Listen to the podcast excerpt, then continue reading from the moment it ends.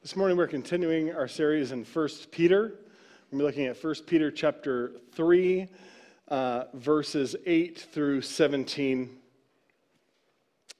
Um, and as we, uh, before we dive into this today, I want us to consider something, and that is a reality that I've heard many Christians talk about, um, uh, something that, that we see happening in our culture, which is that people are slipping further um, uh, our country is slipping further away from traditional Christian values, um, even just seeing them as, uh, as good.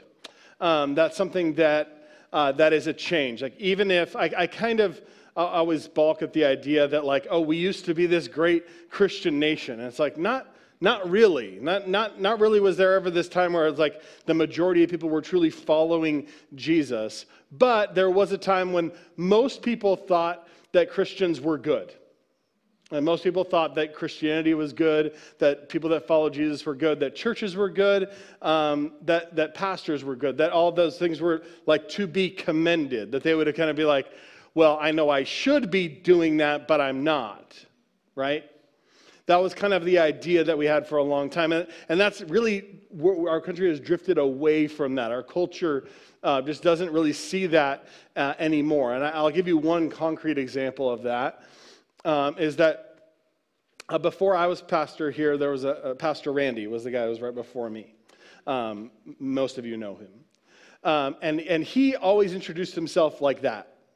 He always introduced himself as Pastor Randy. It didn't really matter where you were. You had a barbecue, the grocery store. Hi, I'm Pastor Randy. Always with the title, Pastor Randy. I, on the other hand, try when I meet someone new to see how long can I go before they know that I'm a pastor. right? And, and it's like a kind of a game because, and it's hard because that's one of the first things people ask you is, what do you do?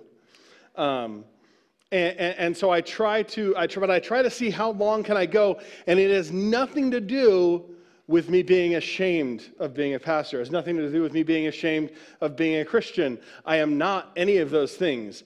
But it's a missional strategy. It's, a, it's an intentional, missional strategy to see how long can I go before this person knows that I'm a pastor. Because uh, if, they, if I can have some time with them before they find out that I'm a pastor, then they can find out that I'm a normal guy. Right? They can decide that I, they can decide beforehand that, hey, this, he seems like a normal guy. He likes normal things. He's, he's, I can talk to him. Um, and then they find out that I'm a pastor, and then they have to reconcile that in their own minds. They have to kind of go like, okay, wait, how can he be normal and be a pastor? And then they have to like rework these things. It also, it also gives them an opportunity to curse around me before they find out that I'm a pastor which is just fun for me. I don't. I really don't mind. I'm not like I'm, I'm really not somebody that that like is super sensitive to that. It's something something I try to do a lot uh, or at all. But but it's but it, when somebody else does it, it doesn't bother me. But when they do it and then they find out that I'm a pastor, it really bothers them, and it's so funny. They're like, oh my, oh, you're a pastor, oh. You know, it's like it's fun to watch that kind of like they they kind of going through like what did I say, what have I said? Um, so anyway, that all to say, our culture has changed, and the question then is how will we respond? And we really see Christians wrestling through that. How do we respond? And and so many um, are really actively fighting to get it back right? You don't want to be a, a doormat. You want to fight for what you believe. You want to fight for that what you believe is good is good. Um, and, and, we see this, this kind of battle going on and, and just generally wrestling with how do we cope with this new reality in which we might not be seen as the paragon of morality.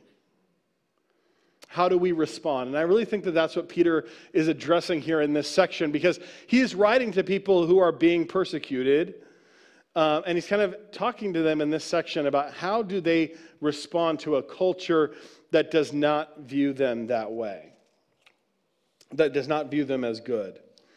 So we'll get into this here first. First Peter chapter 3, verses 8 through 12. Finally, all of you have unity of mind, sympathy, brotherly love, a tender heart, and a humble mind. Do not repay evil for evil or reviling for reviling, but on the contrary, bless. For to this you were called, that you may obtain a blessing. For whoever desires to love life and see good days, let him keep his tongue from evil and his lips from speaking deceit. Let him turn away from evil and do good. Let him seek peace and pursue it. For the eyes of the Lord are on the righteous, and his ears are open to their prayer. But the face of the Lord is against those who do evil. So Peter starts off by addressing all of you, right? He says, finally, all of you. And he'd been addressing specific groups of people. Now he's letting them know this is for everybody. This is for all believers, should exhibit these traits. Unity of mind is the first one that he brings up. And this is a common theme throughout the epistles. The Apostle Paul also um, remarks on, on this idea of having unity of mind. And we consider what does unity of mind mean? It's, a, it's kind of a complicated thing. You go, wait, are we supposed to, I'm supposed to agree with everybody on everything? Um, and, and obviously not, right? Obviously, no. There, there are things that we're going to disagree about or there are things that we're going to disagree about. You know, there are a lot of superficial things we're going to disagree with, about. What's your favorite color? What's your favorite ice cream flavor? Right? Are the Dodgers the best team in baseball? Yes. Yes. You know, those kind of things. Um, so there are things that we're going to disagree about. But the question of having unity of mind is being united around the most important things, being united around the central truths of the gospel being united around our mission to take that gospel to the world, being united around the, the core truths of, of our statement of faith, the things that we need to believe. Right? Those things, if we're, if we're united on those things, then the other things don't matter. Right? Then, if we disagree about other things, it doesn't matter whether we disagree about smaller things if we agree on the big things and if we agree that they are the big things or if we agree that, that the gospel matters more than all these other things that might happen. So if we have that unity of mind, if we have that unity of mind, we're united around those big things. The second thing he asks us to be, uh, to have all believers to have in common is sympathy. Sympathy is the ability to understand how someone feels and that ability is sorely lacking in our world today. And it's primarily lacking because we've decided that so many issues, so many issues um, belong in, in one of two extremes. Right? And any particular issue, you have to have this extreme opinion or this extreme opinion. Right? And if you drift anywhere in the middle, both sides accuse you of being on the other side. You're all the way on the other side if you're not all the way with them. So there's extreme opinions. And then in addition to having these extreme opinions, we also have decided that if you're over here, if you're in this camp, if you're on this team, then you have to hate the other team and you also have to view them as inhuman. And anyone who holds an opinion other than the opinion that me and my group holds is a monster. And I cannot possibly understand how someone would agree with that right? I cannot possibly understand how someone would, would, would like that, that thing. And, and, and that is an entire lack of sympathy. It's not understanding how anybody else believes or feels. But even, it, it doesn't hurt you, as it doesn't hurt you at all, or your opinion or your belief system to say, I can understand how someone who disagrees with me believes even on a moral issue. Right? Even on an issue of morality where you go, I, I think this is 100% wrong. I think that, that there is no question in my mind, in my heart, in, in, in everything that I believe, this is wrong. And you got someone on this other side who's saying, I think it's okay. I think it's right. And in fact, I think that we, sh- we should do it it doesn't hurt you or compromise your belief that that thing is wrong to say, I can understand how someone would feel that way. And to kind of go through that, that mentality, that, that, that, that mental exercise of going, okay, is someone over here, how would they be thinking? What would they be going through to, to feel that way? How would they, uh, what is going on in their heart and their mind that they can justify this thing that I believe is so utterly morally wrong? Where are they at in their mind? That's sympathy, right? Being able to understand how someone else feels. And if we can bring that, it's so useful in our world today because it's something that is so lacking in our culture that if we can can bring that in, it, it can be so valuable to us. Because if you maintain this cultural thing of anyone who's on the other side is inhumane and, and a monster, you're never going to reach them for Christ. You're never going to save them if you feel like, hey, my camp, my group, we all agree and, and so we are the people that matter, and those people are monsters, and so they don't matter. That's not somebody you're ever going to reach with the gospel. That's not somebody you're ever going to take the love of Jesus to. You have to view them as somebody that Jesus died for, as someone that Jesus gave his life for, that Jesus loves. And so, can we have that sympathy? Can we have that love that Jesus had for them? That's really the question when we bring in this, this sympathy. Is this somebody that we can bring the love of Jesus to? He also tells us to have brotherly love, and this is obviously within and for one another. We need to have brotherly love because we've been adopted into the family of God. We are brothers and sisters in Christ. We are, in fact, in the church, blood related. It just happens to be the blood of Jesus that relates us, but we should have that brotherly love for one another. And this is something that, that Peter harps on um, even earlier. He talked about having that and finding comfort in the body of Christ and among our brothers and sisters in Christ. As we face persecution, as the world continually moves further from the church, and as persecution may even increase, it's something that we desperately need to have is a place where we feel at home, where we are united, where we experience brotherly love. He also tells us to have a tender heart. And that's a scary thing, right? To have a tender heart is a scary thing because if your heart is tender, that means it is vulnerable. That means you are open to being hurt. It requires vulnerability. And so it can be scary, but it is specifically what Jesus did, right? He came and was vulnerable and was hurt. It's living the way that Jesus lived is to have a tender heart. He also tells us to have a humble mind. And being humble about our thoughts and beliefs and ideas also requires vulnerability. And again, it's contrary to the way that the world is right now, the way that our culture is right now. You do not be humble about your ideas, about your beliefs. You hold them firmly and strongly and without question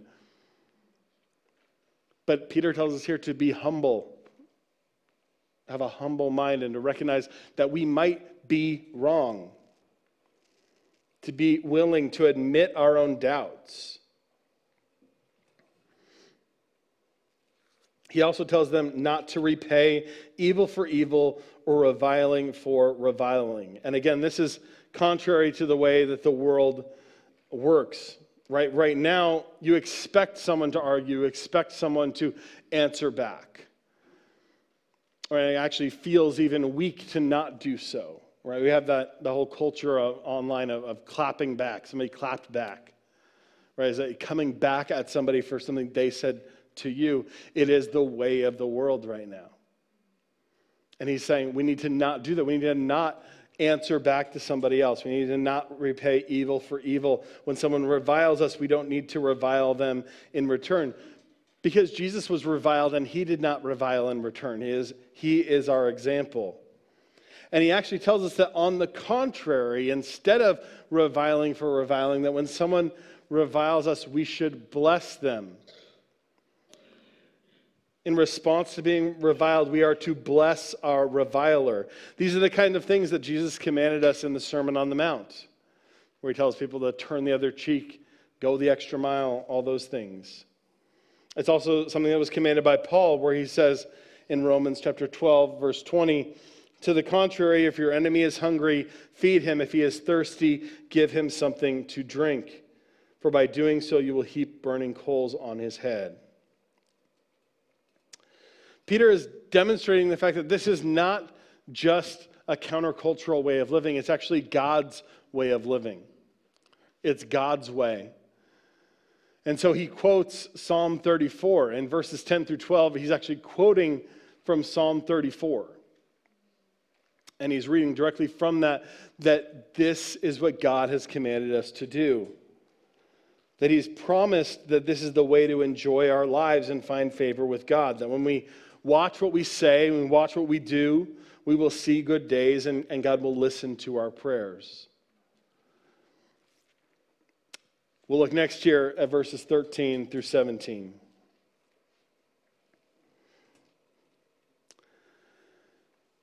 Now, who is there to harm you if you are zealous for what is good? But even if you should suffer for righteousness' sake, you will be blessed.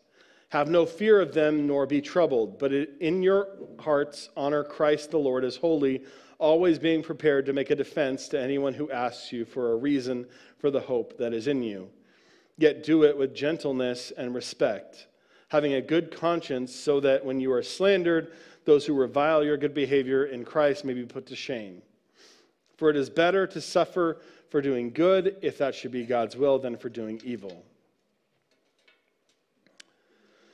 So he starts with this question Who is there to harm you if you are zealous for doing what is good?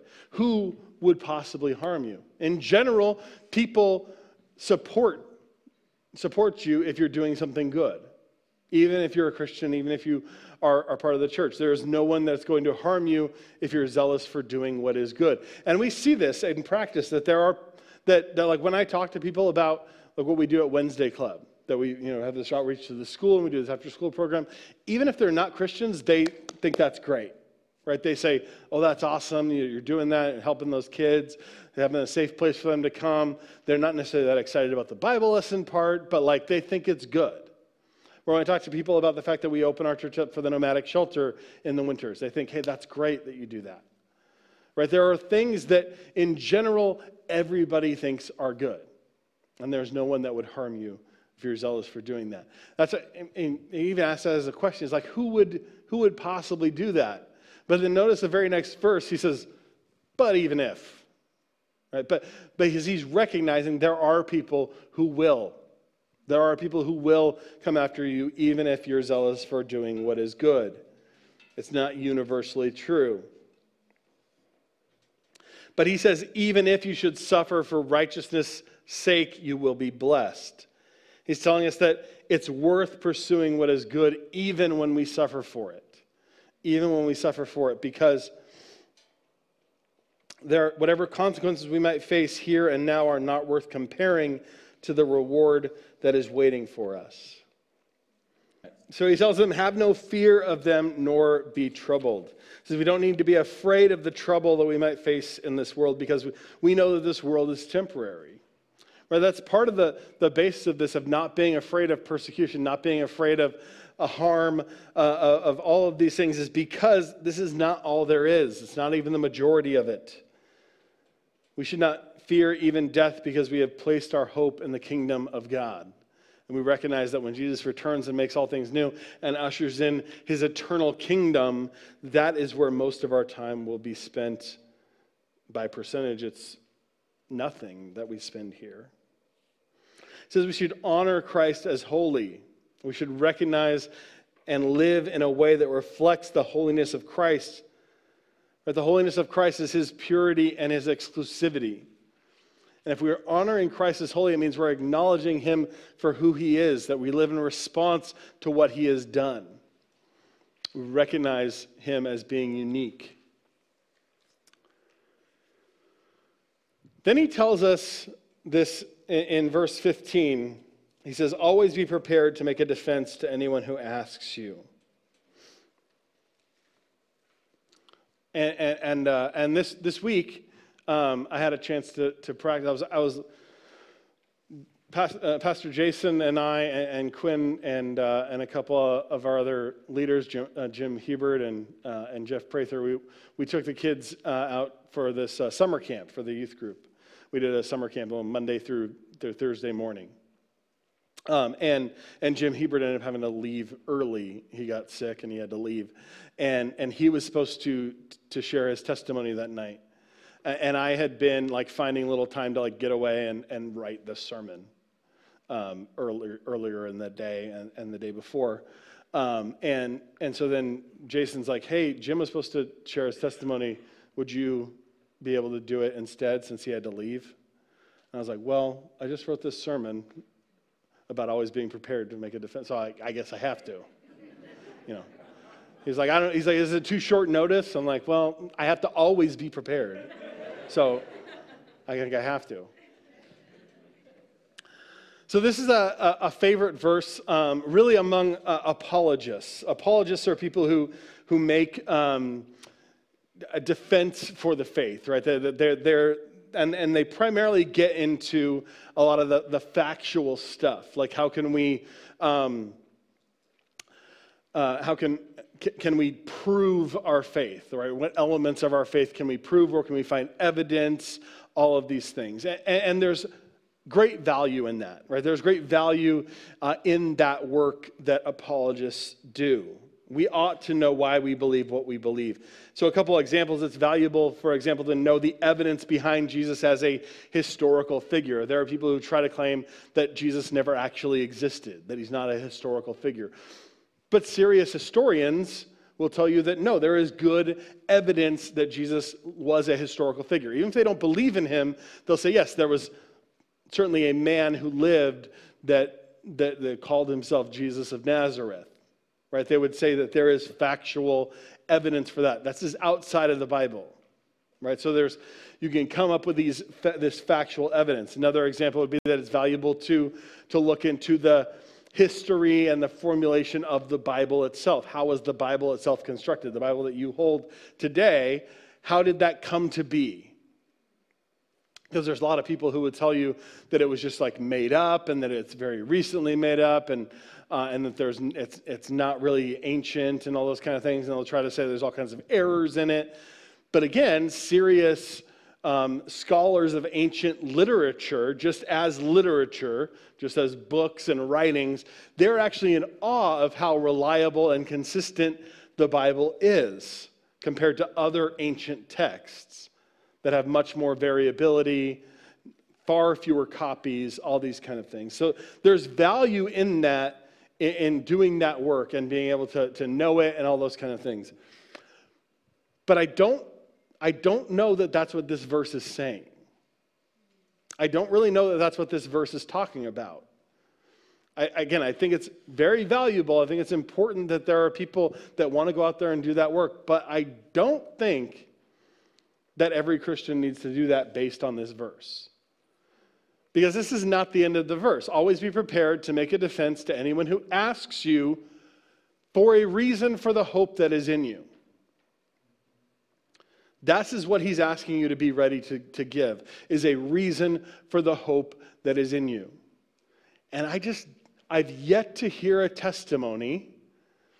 I've yet to hear a testimony in which someone says, well, um, here, how did I meet Jesus? Oh, I was, was having this debate with a Christian.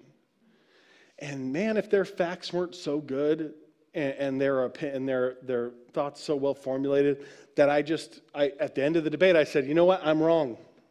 And I'm a Christian now. I've, ne- I've, I haven't heard that yet.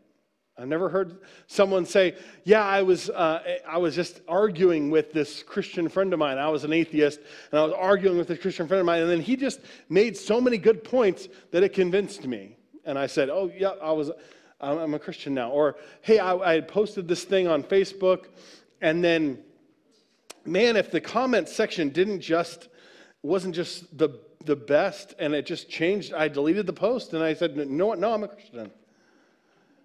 I've, not, I've never heard that. I, I, I would love it. I'm looking for it. Let me know if you know somebody that was argued into being a Christian. But I've never heard it. I, the, only, the only examples that I know of something even close to that are guys who argued themselves into it. Right? There's two guys that I know, Josh McDowell and Lee Strobel, who set out to write books disproving Christianity, and then they ended up like becoming Christians as a result of it. Right? And, and they're big fans of apologetics and, and they're very big into apologetics. And I think it's great. Again, I don't have any problem with apologetics, but they argued themselves into it, right? By, by just finding how thin the arguments were they tried to find. I just, I don't know anybody that, that based on facts and, and arguments and evidence became a Christian. What people need to hear is this the reason that you have hope because of Jesus. They need to know why. Why did you become a Christian? Why do you have hope in Jesus? Why do you believe in Jesus? And, and often you'll say, like, yeah, I'm not the best, but, but, my, I, but my reasons aren't that good. Or my reasons aren't that good, or the, my arguments aren't that good, or I can't really defend my faith. If someone pushes me or asks me questions, I'm going to have to say, I don't know. And I'll tell you, that's fine. It's fine for you to do that. It's fine for you to say, I don't know. It's fine for you to say, I'm not really sure. Here's why I believe. Here's what Jesus does for me. Here's when I encountered Jesus in my life, and here's what he's done in my life since then. And here's how I interact with him on a daily, weekly basis how he moves in my life. That's the stuff that people want to hear. And, and that's why there's no excuse, right? You all have the reason that you have hope. What is it? What's the reason for the hope that is in you? He then gives us some instruction for giving our personal defense of our faith, that we must do it with gentleness and respect.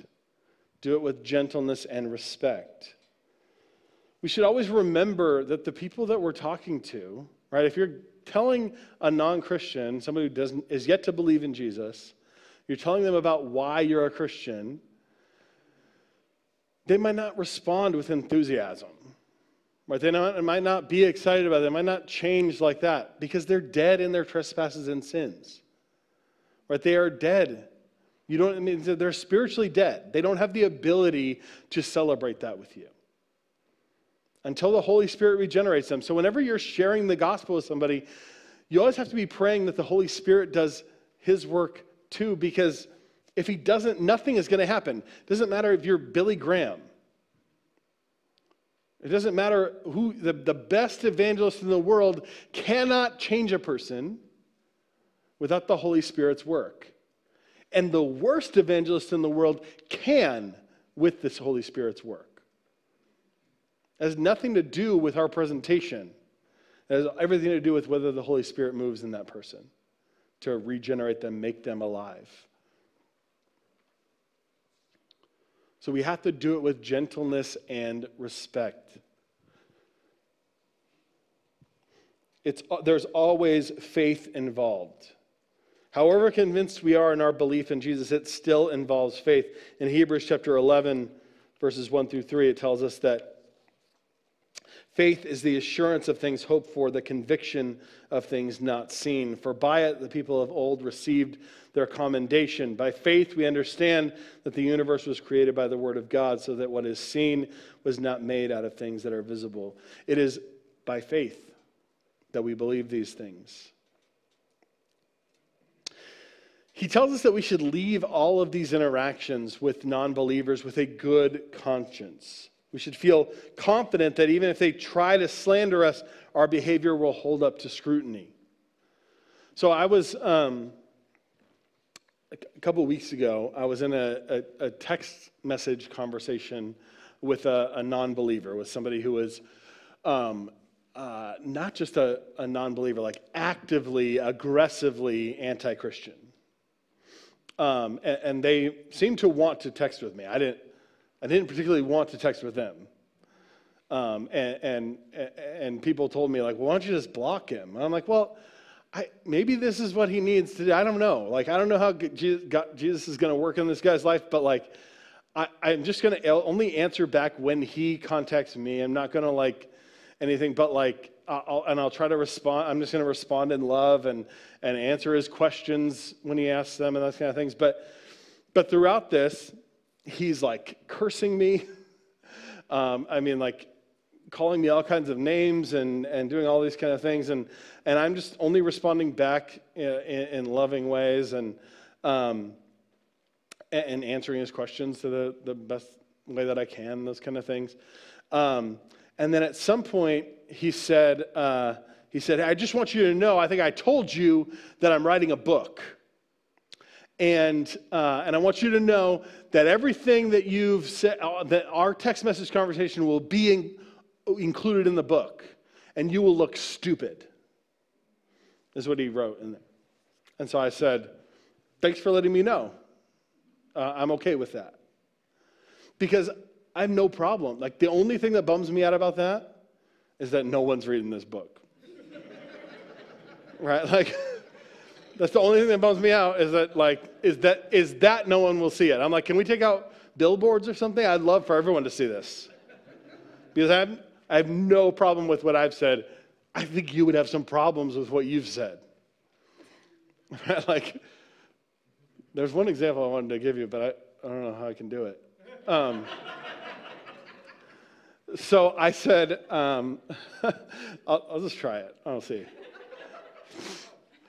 I said, um, I love you and God loves you. Uh, I'm so sorry you're hurting right now. And he responded in all caps, F you, dumbass. That's how he responded. So I'm like, yeah, I'm fine with you printing that. I'm okay with that. Like, I'm not, I don't look bad there. You do, right? I had a good, I have a good conscience about how I handled that situation. And that should be as we consider, like, would that be the case every time? Like, and any, any interaction you have, would you be okay if everyone saw it? Would you say, I'm comfortable with that as a believer, that what I have done, what I have said is defensible, is, uh, would hold up to scrutiny? He says it's better to suffer for doing good than for doing evil. And he actually says in that section that it is better to suffer for doing good if that should be God's will than for doing evil. And telling us that sometimes it is God's will that we would suffer for doing good. Sometimes it's within God's will that we would suffer for doing good. This was certainly true of Jesus, certainly true of the apostles, certainly true of the Old Testament prophets, certainly true of many missionaries throughout history. So that in fact, when we suffer for doing what is good, we're in good company. Where we should practically consider it an honor that we would suffer for doing what is good. If we retaliate instead, we have lost our chance, our opportunity to suffer for the kingdom of God wrap up with this how should we then live? Three takeaways for today's message.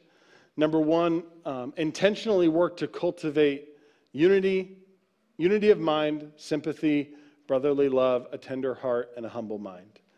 And we might consider how, which of those are we most lacking in, right? Think of it as like, okay, when I, when I read over that list, which is the one where I go, yeah, that's probably where I'm low, or that's probably where it doesn't, it's not that strong in me.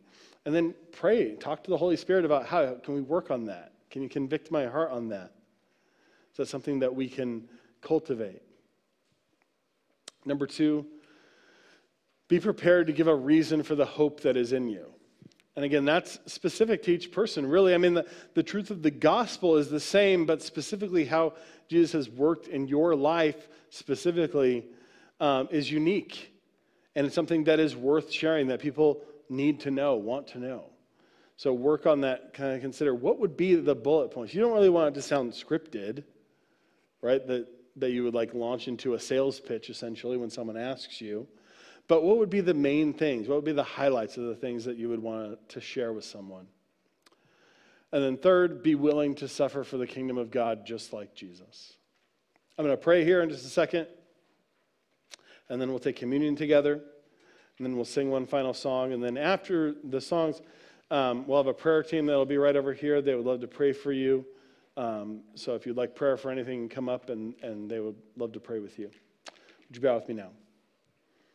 Father, we thank you for uh, this word from uh, Peter. And I pray that we would um, cultivate unity of mind, brotherly love, sympathy, a tender heart, a humble mind. That those would be traits that, that people would say that we exhibit. I pray that each person here would, would be ready to give a reason for the hope that is in them. And God, if it is your will that we would suffer for doing good, I pray that we would do so um, gladly, that we would choose to suffer for you. I pray all these things in the precious name of Jesus. Amen.